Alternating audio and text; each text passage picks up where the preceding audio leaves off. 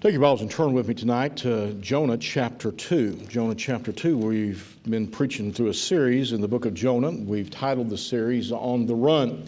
As Jonah is on the run from the will of God and and God is catching up with him here. He's actually, uh, last week, of course, as we preached, he was uh, cast into the sea. He was swallowed by a great fish, and he's in the belly of this great fish. And we're going to pick up in chapter 2 tonight. So if you would please stand for the reading of God's word if you're able to. Jonah chapter 2.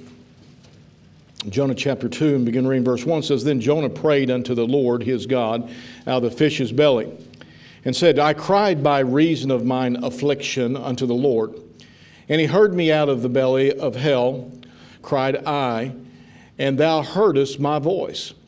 Thou hast cast me into the deep, in the midst of the seas and the floods compassed me about, all thy billows and thy waves passed over me. Then I said, I am cast out of thy sight, yet I will look again toward thy holy temple. The waters compassed me about, even to the soul. The depths closed me round about. The weeds are, were wrapped about my head. I went down to the bottoms of the mountains. The earth with her bars was about me for forever. Yet hast thou brought up my life from corruption, O Lord my God. When my soul fainted within me, I remembered the Lord, and my prayer came in unto thee, into thine holy temple. They that observe lying vanities forsake their own mercy. But I will sacrifice unto thee with a voice of thanksgiving. I will pay that that I have vowed. Salvation is of the Lord. And the Lord spake unto the fish, and it vomited out Jonah upon the dry ground. Look with me at verse 4. We'll be looking at several of these verses, but look with me at verse 4. It says, Then I said, I am cast out of thy sight, yet I will look again toward thy holy temple. I'd like to preach a message that I've titled, Finally, Repentance. Let's pray. Father, we come to you tonight. We sure do need your presence in the preaching of thy word. Lord, I ask that you would forgive me of my sin where I have failed you even this day and sinned against you. Lord, would you make me clean? Would you make me a messenger? Lord, one of the Word of God, Lord, to your people, Lord. And Lord, I pray that you would be glorified and magnified. Lord, hide me behind the cross. May Jesus Christ be magnified in their hearts and in their eyes and their minds, Lord, tonight. And Lord, may we draw nigh to you that you might draw nigh to us. Lord, we need a touch from heaven in our souls. Strengthen us, Lord, for thy honor and thy glory, I pray in Jesus' name. Amen. You be seated.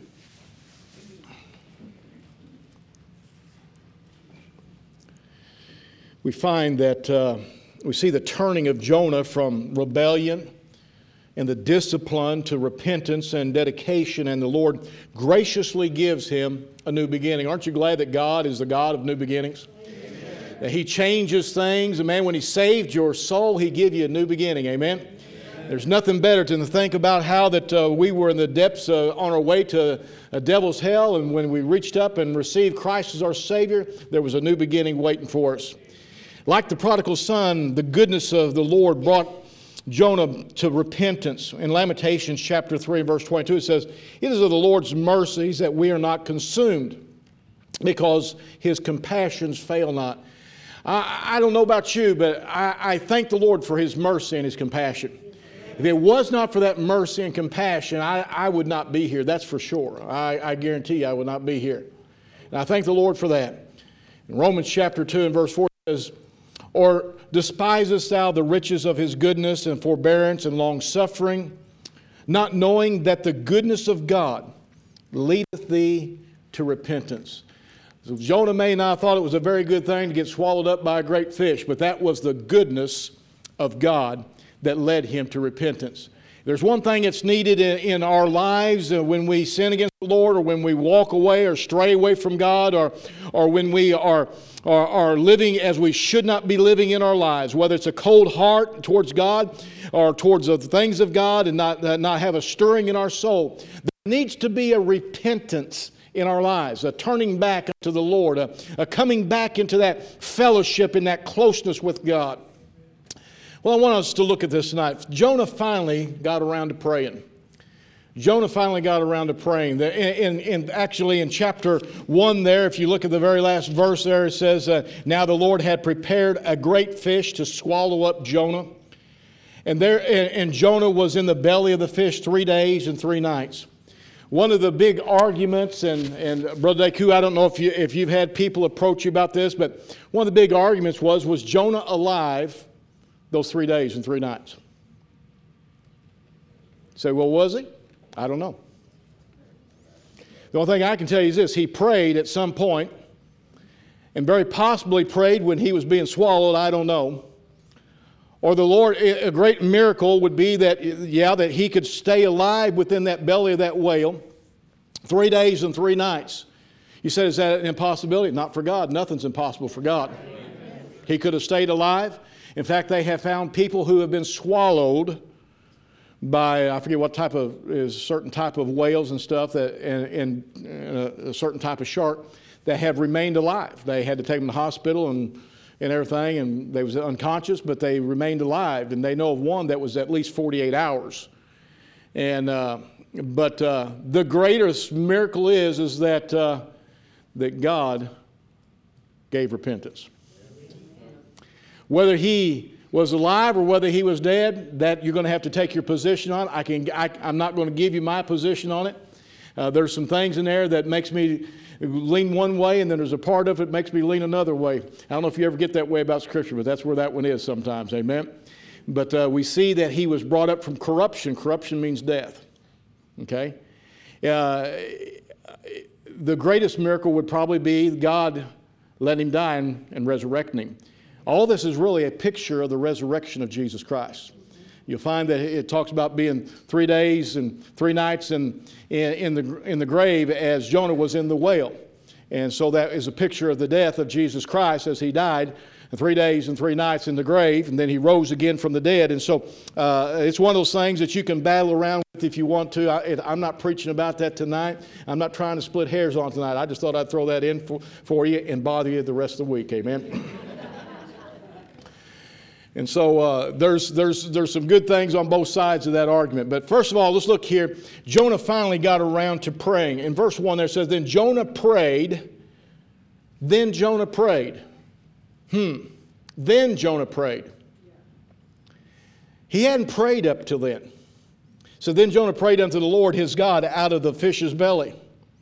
Even though he had been asked before to pray by the ship's master, Remember the ship's master come and, and woke him out of his sleep. He said, what, oh, what are you doing now, uh, oh sleeper? And he woke him up. He said, You need to be praying unto your God. But nowhere do we see that Jonah prayed. When he's up on, on the top side and things begin to really get bad and it looked like they was going to lose the whole ship and lose all the crew, he still didn't pray. When they got ready to throw him into the deep, and he told them that, hey, listen, the only way you're going to calm this sea is you're going to have cast me over. You'll see nowhere where he prayed. Then when you get down to chapter 2, it says, Then Jonah prayed. Even though he had been asked before, he hadn't. Many times, you know what? We don't pray when we should. We don't pray when we should sometimes. We wait. We wait we wait until we're thrown overboard and are swallowed before we pray and seek the Lord many times. Jonah could have prayed before he ran from God. When the Lord had called him to go to Nineveh, he could have prayed and said, God, I just, I, I, I, struggle with this. I don't, I don't like the people of Nineveh. And maybe they, there was the political reasons that they had killed family and, and was horrible people and, and they were such murderous uh, uh, people. That there in Nineveh, they, was, uh, they were very wicked and he, he probably was maybe was afraid and he could have but he could have prayed then and said god I, I need help with this. I need you to help me to be able to do what you want me to do. But he didn't pray then evidently either. He could have prayed before he got on the ship. But he didn't. He continued running. Jonah could have prayed before or while he was on the ship in the storm and repented but he didn't why do we so often wait? Why is it that we wait to call upon the Lord? Even in the midst of our storms, sometimes. It's usually because we still want our way. and not God's will. We're still trying to figure out some way that will swing back our direction. We're still trying to figure out how that we can be justified in our not doing what God has told us to do. And we hang on to that. And I've known people over the years who have been saved and they've drifted from God and drifted from God and went through this problem and through that problem and through this problem and through that problem and this problem and that problem. And they have to almost be swallowed by the great fish before you ever get where you can say, then they prayed. Then they prayed. Too many times we wait before we go to the Lord and seek Him. And the whole time, everything gets worse as it goes along in our lives. I see Christians today, their lives are absolute wreck. You what would have made the difference in their lives way back in the beginning? If they'd have prayed. If they'd sought the Lord with all their heart. If they'd have claimed some of the verses like Jeremiah 33 3 says, Call me and I will answer thee and show thee great and mighty things which thou knowest not. If they would have sought him with all their heart and, and, called unto the Lord, he would have answered them and, and helped them through the difficult times, even, even, th- even changed their hearts and helped them uh, with the struggles that they had in doing the will of God, maybe in their life. Many times we wait to pray.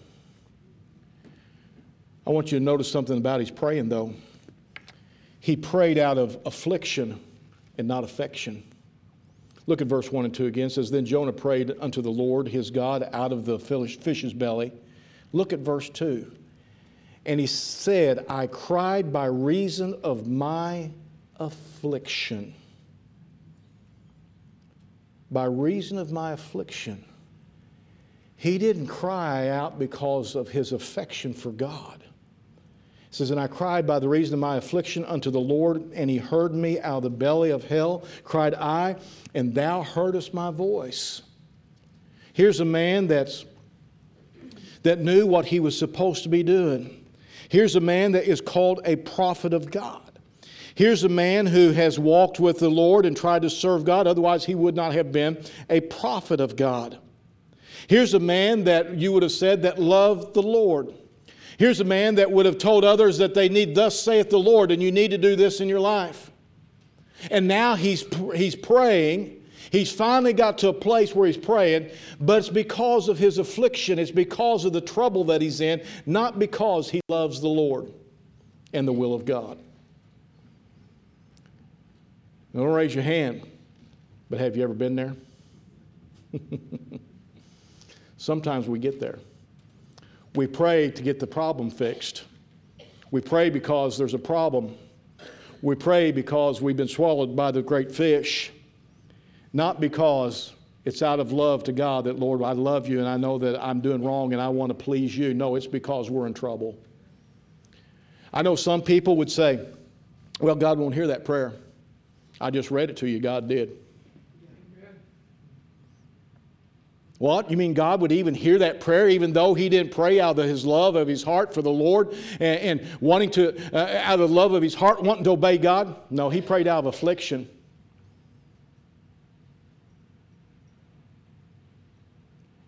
And the Bible says there, you can read it again. It says it twice that he heard him. He heard him. Now, is that the best type of prayer? I don't think so. But you know what? God got his attention. God got his attention. It's like if when you when you are injured, the first thing you do, maybe you was doing something wrong. It's like like when I was a a kid, and I don't remember whether I prayed about this or not, but I, you know, they, they, when you're when you're young and everything, and you got a pocket knife, and boy, you just you know use a pocket knife any old way, and and they always tell you now be careful with that knife or you'll cut yourself. Nah. We was making homemade ice cream. Praise the Lord. Back then, we didn't go and buy bags of ice. We, we took uh, milk jugs and we'd fill them up with, with water, put them in the freezer, and then we'd take those, those milk jugs out and we'd take a hammer and we'd beat the far out of that milk jug and break that ice up in there. And then we'd take a pocket knife and cut that, that plastic jug off and, and put that into the ice cream freezer. And boy, we'd make some fine homemade ice cream. Amen. Praise the Lord. Amen. Say amen. And Praise the Lord. Homemade ice cream. Anyway, the fact is, is that the smart person that I was as a kid, I put my hand on that jug like that, and I had that pocket knife, and I come right around like that towards me. And I don't know if you know anything about ice, but it's slick. And that knife come off of that thing, and right through that, right there, and uh, it cut that, that right there where you that web comes together between your thumb and this, and your, and your, your palm right the upper part of your palm right there. And I looked down in there, and man, you could see all the little tendons and all the little muscles and all that little stuff down in there. And it hadn't started bleeding yet because I guess it was on it was cold, cold from that ice. And I'd done something pretty stupid. You know, sometimes we do something that's pretty stupid and we start praying out of the affliction. Many times in our lives, we're not praying because of our love for God and wanting to obey, it's because of the affliction the struggle that we got in our lives at that time. And like I said, many times people think, well, the Lord's not going to hear that type of prayer. Yes, He does. He, he heard that, and He used that in His life. He cried unto the Lord because He was in danger, not because He delighted in the Lord. But as I said, it's better that He prayed than not to pray. It's better that He went ahead and prayed, though His reason was not as it should be. It would have been wonderful if he would have prayed with an understanding the importance of taking the word of God to those in Nineveh. It would have been great if he had said, Lord, I have sinned against you. And Lord, I see now and I understand, Lord, you're a loving God and you love me and you're correcting me so that I'll take the word of God to Nineveh. Lord, I want to take the word of God to Nineveh and see them get saved because, Lord, you love them like you love me. That wasn't what he was praying. Said, What do you think he was praying? Help! Get me out of here.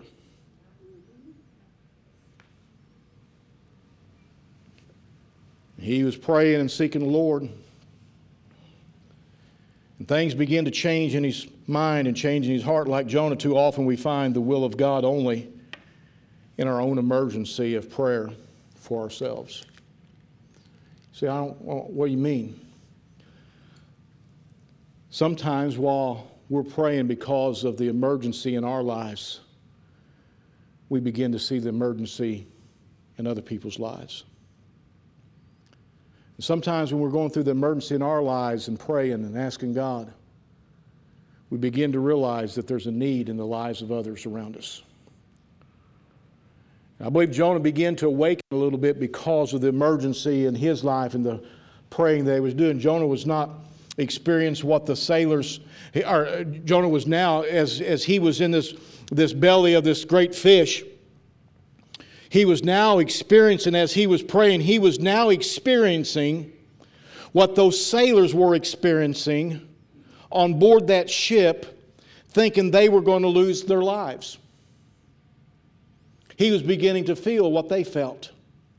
And as he's praying, he's no doubt he's beginning to, to understand that his helplessness and his hopelessness in him is the same thing that has taken place with those in Nineveh, those wicked sinners and, and, and wicked people who were helpless and, and hopeless without the word of God, without the, the commands of God, without the preaching coming to them. They was hopeless and helpless with, without any hope of ever having, uh, uh, being able to, to live through what God was going to do in their lives. Now he was experiencing that himself.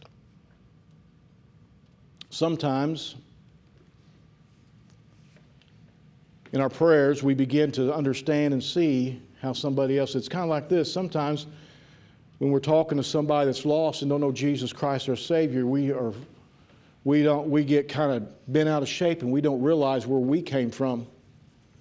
Sometimes we're so judgmental about people who gets who who who we're trying to lead to the Lord and they and they they're just not getting it and they're not wanting to get it and and we don't stop and realize, hey, that was used to be me.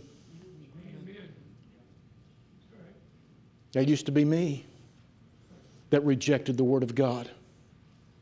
That used to be me. Uh, maybe when we're trying to help somebody that's went away from God and, the, and, they're, and they're struggling with it and they're, and they're not coming back to the Lord, and, and we get aggravated with them and we, and we, we almost uh, belligerent to them. And, and we need to stop and realize that, you know what? We've, we've sat there in that same seat before.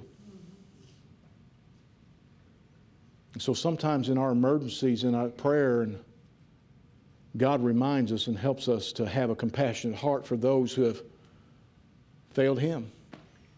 Sometimes it's somebody don't seem to make the what we call the grade on what they ought to be as a Christian, where they're supposed to be spiritually and everything. And we, if we're not careful, we become judgmental of them, and we forget where we come from.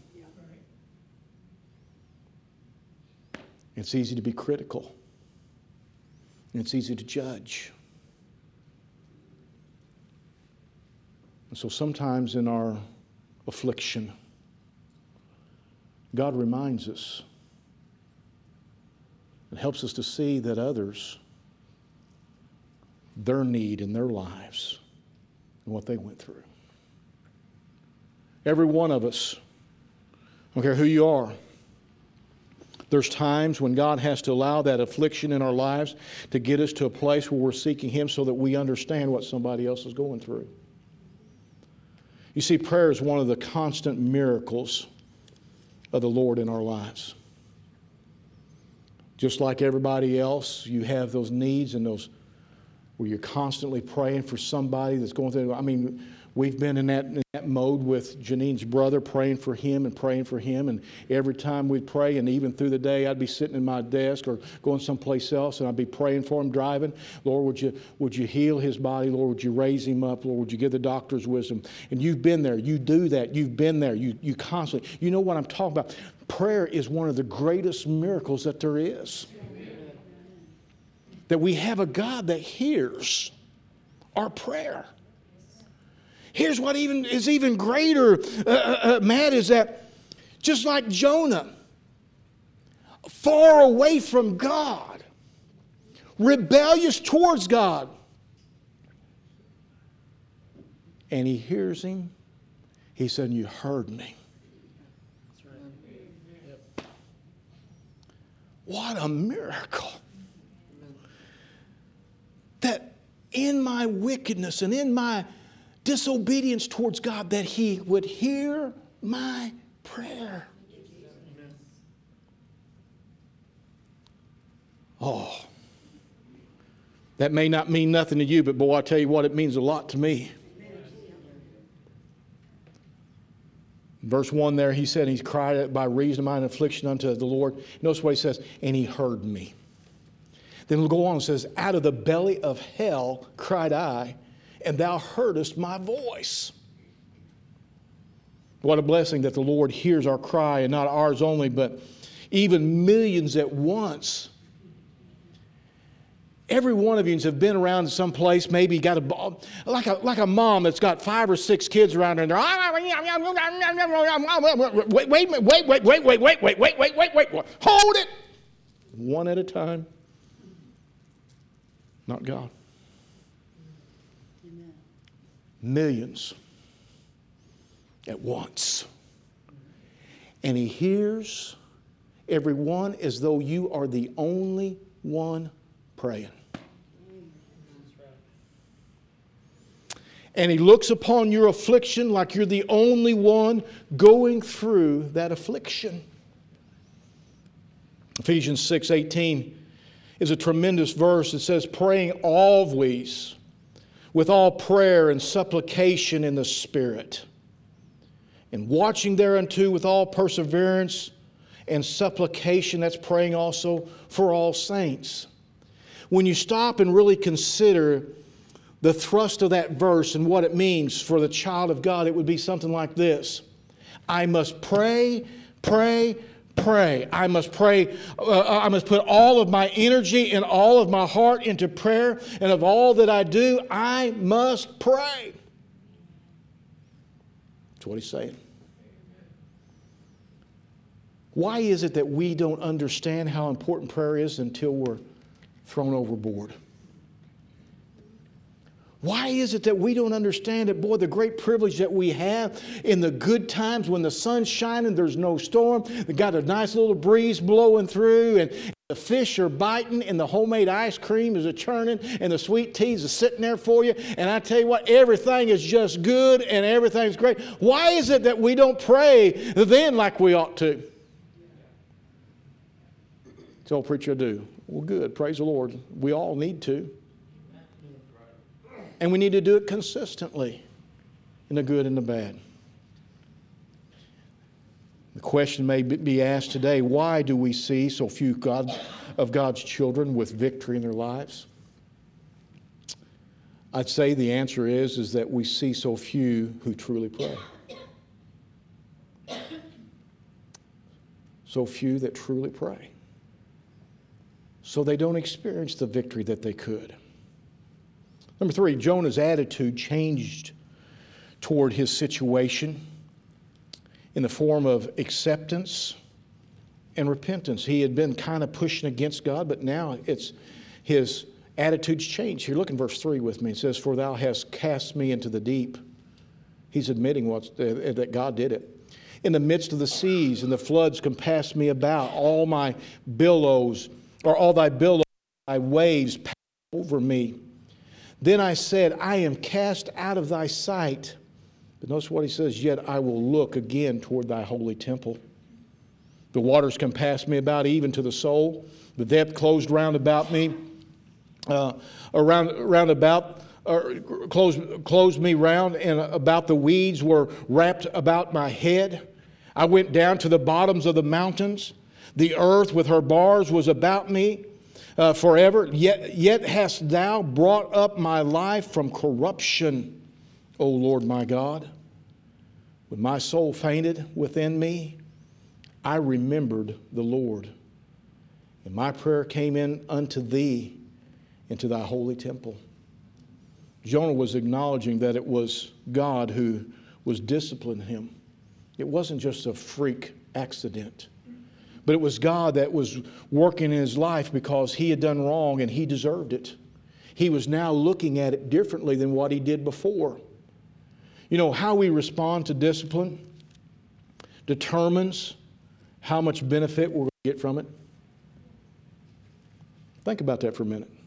How we respond to the discipline of God determines how much benefit we're going to get out of it. The scripture bears out that we have options of how we're going to how, how we can respond. In Hebrews chapter 12, it talks about that we can despise it.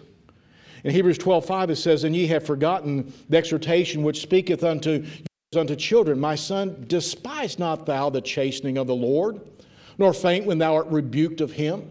So there can be that resisting the chastisement of the Lord, the the discipline of God. We can, we can resist it, and, and, and, but when we do, be careful because you're going to invite a stronger, a stronger discipline into your life.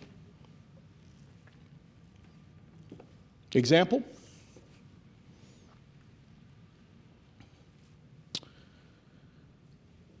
Young man one day was in trouble. And the teacher took him out into the hall. She gave him three swats. And he stood there and laughed at her.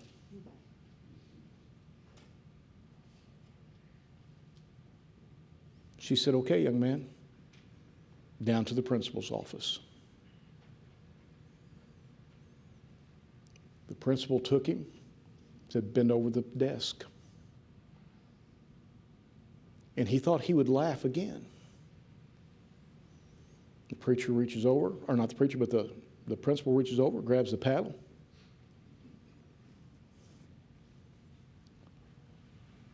Wham! The boy comes up off the desk. Ah! He said, Bend back over. But that hurt. He said, It's supposed to. Bend back over. He gives him another swat. He comes up again. He said, Stop, stop. And he puts his hands back. He said, You take your hands away, put them back on the desk, or I'll hit your hands. By this time, the tears are starting to roll down the boy's eyes, out of his eyes. He puts his hands back on the desk. And one more lick comes across, and he screams out and starts crying. If he would have taken the discipline the right way the first time, the discipline wouldn't have been increased. Can I tell you something? If you don't get the benefits from the discipline the first time, God will increase the discipline in your life. Say, give me a biblical example. When the children of Israel disobeyed God, what happened? They wandered in the wilderness until all those that were above 20 years old died. All through the wilderness as they was coming, he had to keep disciplining them. And finally he said, okay, that's enough. Can I tell you that in our lives there's a benefit of learning from discipline of God? Finally, what we see here is I think that Jonah has learned the benefit of the discipline that he's going through. I think his attitude has changed and he's beginning to look at it. Hebrews 12 11 talks about the benefit of it, how that if we submit to it, we learn. Hebrews 12 11 says, Now no chastening for the present seemeth to be joyous, but grievous. Nevertheless, afterward it yieldeth the peaceable fruit of righteousness unto them which are exercised thereby. He said, You know what? He said it can bring fruit into your life and make you a stronger Christian to live for God. Sometimes the troubles that you're going through, and sometimes the, the discipline that God has to use in your life, His whole reasoning for that is not just because He's punishing you, but He's trying to get you to grow in Him closer and to obey. What made the difference and saved Jonah was his turning to the Lord and claiming God's promises, even in, in his discipline for his rebellion against God. Look at verse 4 there. It says, Then I said, I am cast out of thy sight. And notice what it says, Yet I will look again toward thy holy temple. Did you ever think about how hard that would be when you're in the belly of a big fish and you're at the bottom of the sea and you don't know whether you're pointing north, south, east, west, or where you're at? He said, I'm going to look towards your holy temple and I'm going to pray, God. You could have said, Where's Jerusalem at, Jonah? He couldn't tell you. But in his heart, in his heart, he said, Lord, wherever it's at, that's where my face is. I'm looking to you. I'm no longer looking to me. And that, you see, that was the whole principle behind that to look unto God. Because the temple at that time was the dwelling place of God here on earth, where they made the sacrifices, where the priest went in and met uh, uh, before God. And he said, I'm going to look towards the temple. Otherwise, he said, I'm going to look towards you, God. I'm looking to you. I'm no longer looking at self. I'm no longer doing what I want to do. I'm looking to you. Verse 6, notice what he says I went down to the bottom of the mountains, and the earth with her bars uh, was about, about me forever. Yet thou hast brought up my life from corruption. And notice what he says, O Lord, my God. He said, You're my God we see the repentance here. Verse 7 says, When thou, when my soul fainted within me, notice what it says, I remembered the Lord. I remembered the Lord. And my prayer came in unto me into thine holy temple. Jonah was a prophet of God, and he knew the promise that was given to them. It was given to Solomon in 1 Kings chapter 8. Here's the promise. When, when Solomon dedicated the temple of God. Here's what he prays. He says, What prayer and supplication soever be made by any man or by all thy people. 1 Kings chapter 8, verse 38. By all thy people Israel, which shall know every, uh, which shall know every man the plague of his own heart, otherwise his own sin, and spread forth his hands towards this house, talking about the temple of God then thou, then hear thou in, in heaven thy dwelling place, and forgive and do and give to every man according to his ways, whose heart thou knowest. For thou, even thou only, knowest the hearts of all the children of men that they may fear thee all the days that they live in the land which thou gavest unto our fathers. And if you was to go on and read, the Lord said, I will do exactly that. If they will look unto this place, and if they will pray unto me and ask for forgiveness, he said, I'll forgive them. He said, Oh, boy, I'll tell you what, that's great back in the Old Testament, wasn't it? 1 John 1 9. If we confess our sins, he is faithful and just to forgive us our sins and to cleanse us from all unrighteousness the promises of God. If we'll repent and ask forgiveness of our sin against our God, He'll hear our cry and receive it and forgive. But you know what? The problem is, is the great need is for each of us to, like Jonah, we've got to trust that promise of forgiveness. There's some maybe sitting here that there may have been things in your life that you've asked God to forgive you, but you've never really accepted that He get, forgave you. You know why? Because you haven't forgiven yourself. You don't have any right to hold that against yourself if you've asked God to forgive you. You say, What? Oh, yeah.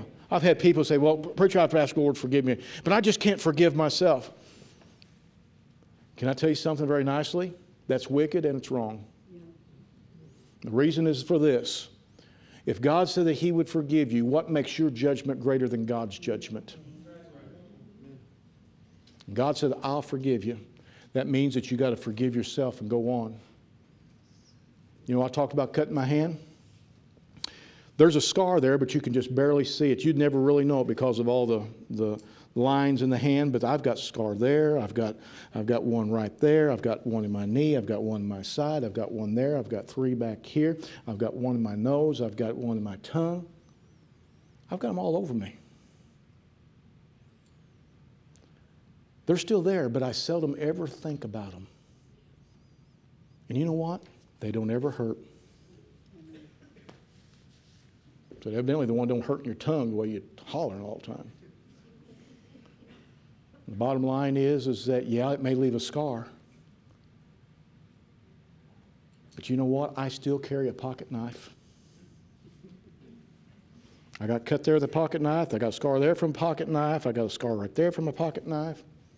He said, We're going to take your pocket knife away from you. No, no, you're not. Men carry pocket knives. You guys get that down.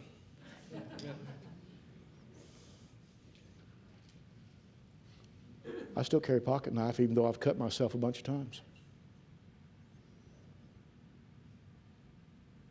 It wasn't the pocket knife, it was my stupidity. I got over it. You say, Do you think you'll ever cut yourself again? Yep. but I'm still going to carry a pocket knife. You know what? God forgives us. We need to forgive ourselves. We need to go on. Jonah had come to an end of himself there. He'd come to an end and asked the Lord to forgive him. Repentance always means a change of heart and a change of direction. Jonah, in verse, look there in verse 8 and 9 says, that They that observe lying vanities forsake their own mercy. But I will sacrifice unto thee with a voice of thanksgiving. I will pay that that I have vowed. Salvation is of the Lord. He says, I'll, he says, he said, they that observe lying vanities forsake their own mercy. Do you know what he's saying there? He said, you know what? I lied.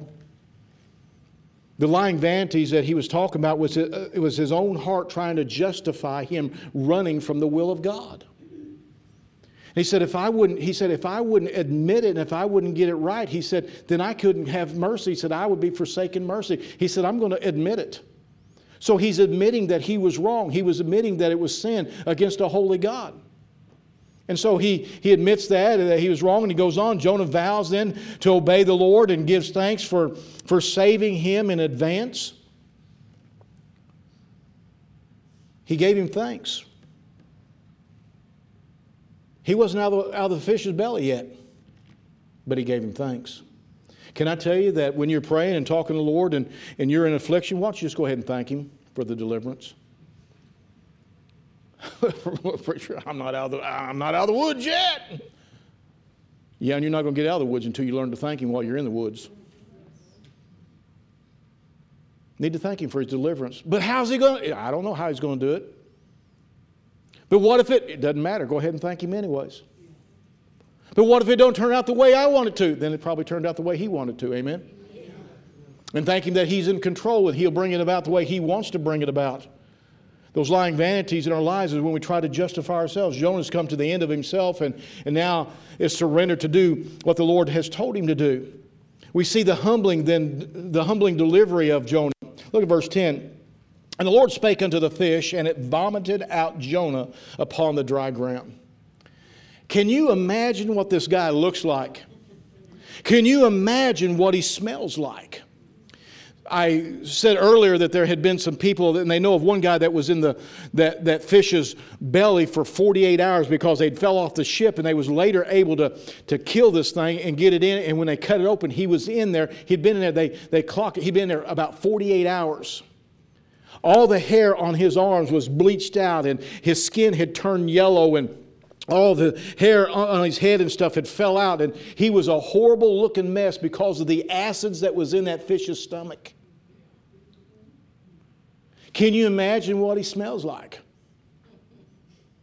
Jonah talked about the weeds that was wrapped around his head, and no doubt there was dead fish and everything else in there. And the, in, the, in, the, in all the and all that acid in the stomach of that whale or fish, whatever you want to call it. The, New Testament says whale, the, the Old Testament says a great fish. And, and, and, and, and you can imagine as that thing, it didn't say that it opened its mouth and he walked out. I hate to be gross, but the whale went up to the edge of the, of the land and went,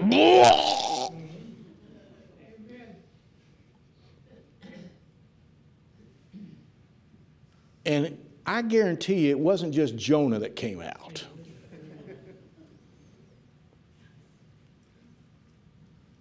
He was a stinky mess.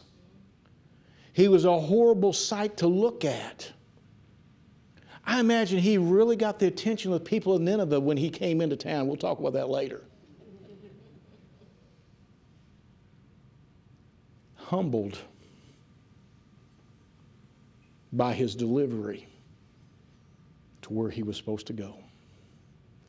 You know, we can obey God, humble ourselves, even though we don't want to do what God has asked us to do and told us to do. We can humble ourselves and say, okay, God, I'll do it and we can have a delivery that don't stink. Or God can deliver you and humble you in a very stinky way.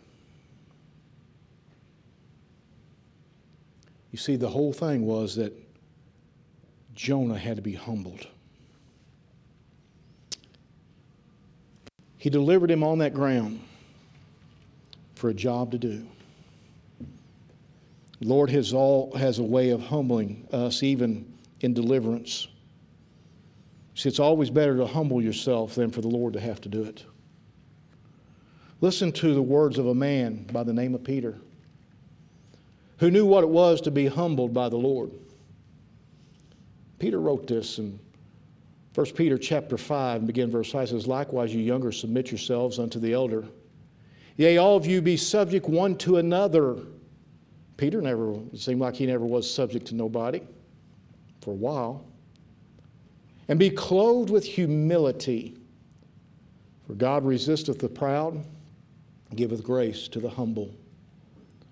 Humble yourselves, therefore, under the mighty hand of God, that he may exalt you in due time.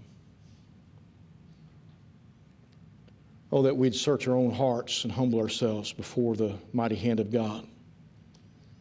That we may, that He may use us for His own honor and glory. Jonah finally repented. Jonah finally prayed. Jonah finally was humbled. And Jonah finally got delivered. You want deliverance? Repent, pray, humble yourself. We got too many people who are going through the storms and going through the difficulties, going through being swallowed by the, the great fish, you might say. And they're still defiant and won't humble themselves. And they won't pray. And they won't repent. I meet them every once in a while. Born again Christians, they say. I have no reason to doubt otherwise. Because the Lord will chastise his own children and discipline them. He won't chastise the devil's children and discipline the devil's children, but he will his own. Oh, that we would learn ahead of time. You know, it's just a little better to humble yourself, just a little better to pray ahead of time. What if Jonah would have just prayed in the beginning? Might have saved him a lot of problems. He finally repented. Let's pray. Father, we love you. We thank you. We thank you, Lord, for your mercies and goodness to us. Sometimes, Lord, we don't want to humble ourselves and use an altar. Sometimes we don't want to humble ourselves and admit that we're wrong. Sometimes we don't want to humble ourselves and admit that we're in the midst of a storm. Help us, Lord, to repent and, Lord, to pray, to seek your face. Jonah waited a long time. Help us not to wait, but help us to humble ourselves so that you don't have to humble us. Have your will and way, Lord, I pray. In this invitation, may we glorify you for this pray. In Jesus' name, amen. Would you stand with me?